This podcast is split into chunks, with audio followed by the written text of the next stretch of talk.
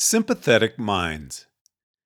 Mirror neurons are neurons that are active both when performing an action and observing the same action. For example, a neuron that fires when you hold up a finger or see someone else holding up a finger. Such neurons have been directly recorded in primates, and consistent neuroimaging evidence has been found for humans. You may recall from my previous writing on empathic inference the idea that brains are so complex that the only way to simulate them is by forcing a similar brain to behave similarly.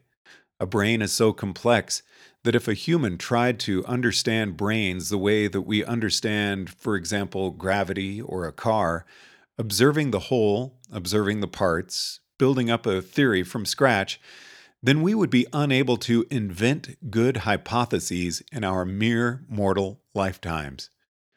The only possible way you can hit on an aha that describes a system as incredibly complex as an other mind is if you happen to run across something amazingly similar to the other mind, namely your own brain, which you can actually force to behave similarly and use as a hypothesis, yielding predictions.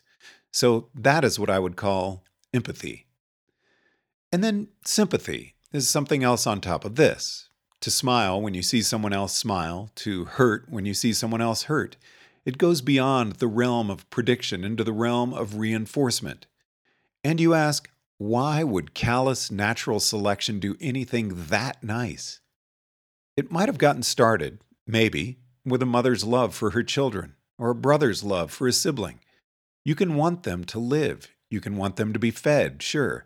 But if you smile when they smile and wince when they wince, that's a simple urge that leads you to deliver help along a broad avenue in many walks of life. So long as you're in the ancestral environment, what your relatives want probably has something to do with your relative's reproductive success. This being an explanation for the selection pressure, of course, not a conscious belief. You may ask, why not evolve a more abstract desire to see certain people tagged as relatives get what they want? Without actually feeling yourself what they feel?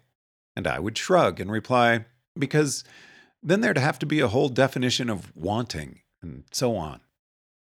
Evolution doesn't take the elaborate, correct, optimal path.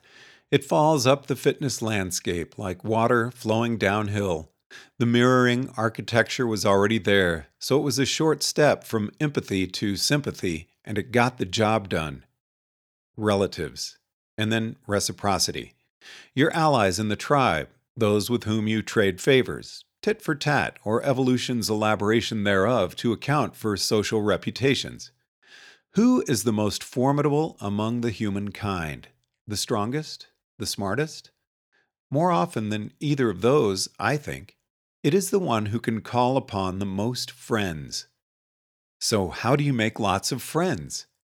You could, perhaps, have a specific urge to bring your allies food, like a vampire bat. They have a whole system of reciprocal blood donations going in those colonies.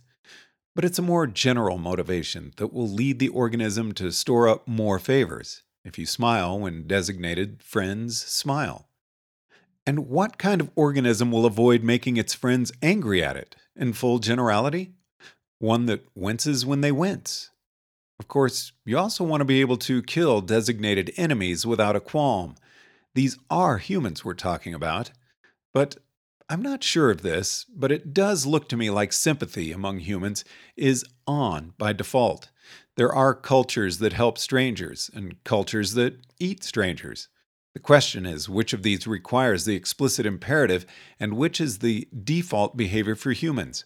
I don't really think I'm being such a crazy idealistic fool when I say that, based on my admittedly limited knowledge of anthropology, it looks like sympathy is on by default. Either way, it's painful if you're a bystander in a war between two sides and your sympathy has not been switched off for either side, so that you wince when you see a dead child, no matter what the caption on the photo. And yet, those two sides have no sympathy for each other and they go on killing.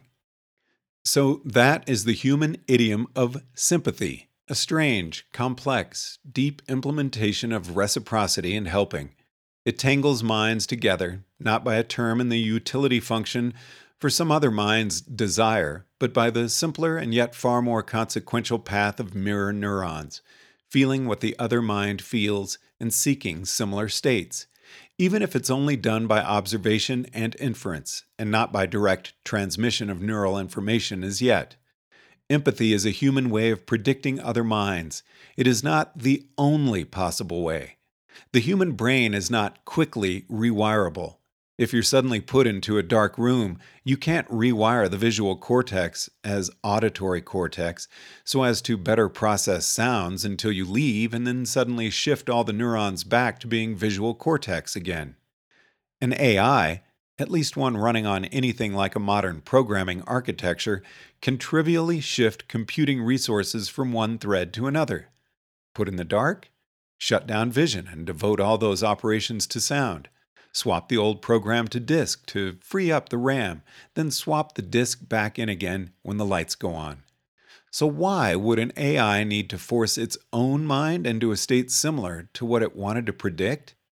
Just create a separate mind instance, maybe with different algorithms, the better to simulate that very dissimilar human.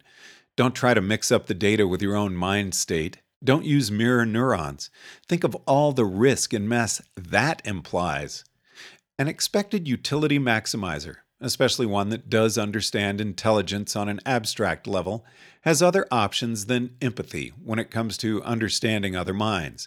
The agent doesn't need to put itself in anyone else's shoes, it can just model the other mind directly. A hypothesis like any other hypothesis, just a little bigger. You don't need to become your shoes to understand your shoes. And sympathy? Well, suppose we're dealing with an expected paperclip maximizer, but one that isn't yet powerful enough to have things all its own way. It has to deal with humans to get its paperclips.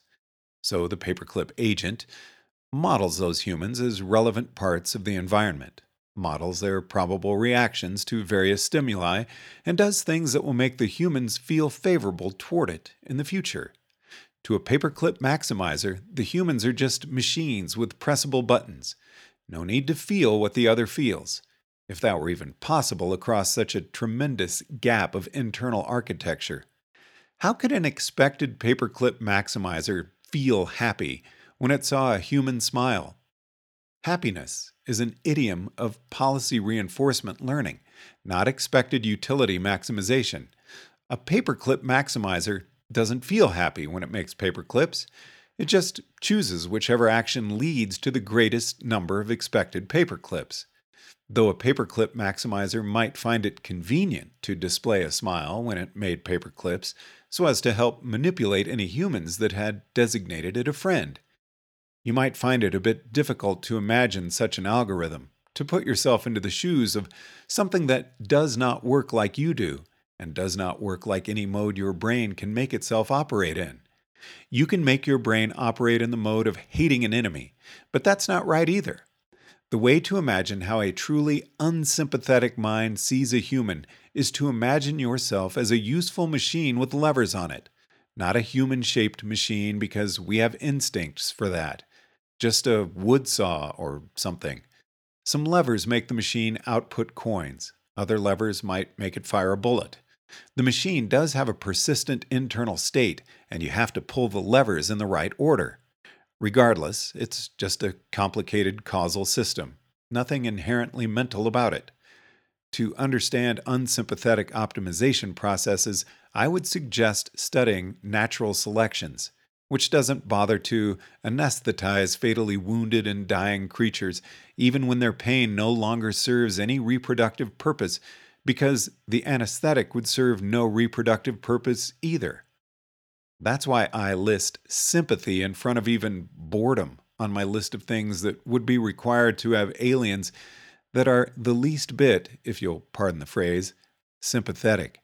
It's not impossible that sympathy exists among some significant fraction of all evolved alien intelligent species. Mirror neurons seem like the sort of thing that, having happened once, could happen again. Unsympathetic aliens might be trading partners, or not. Stars and such resources are pretty much the same the universe over. We might negotiate treaties with them, and they might keep them for calculated fear of reprisal. We might even cooperate in the prisoner's dilemma, but we would never be friends with them. They would never see us as anything but means to an end. They would never shed a tear for us, nor smile for our joys, and the others of their own kind would receive no different consideration, nor have any sense that they were missing something important thereby. Such aliens would be varelse, not ramen, the sort of aliens we can't relate to on any personal level, and no point in trying.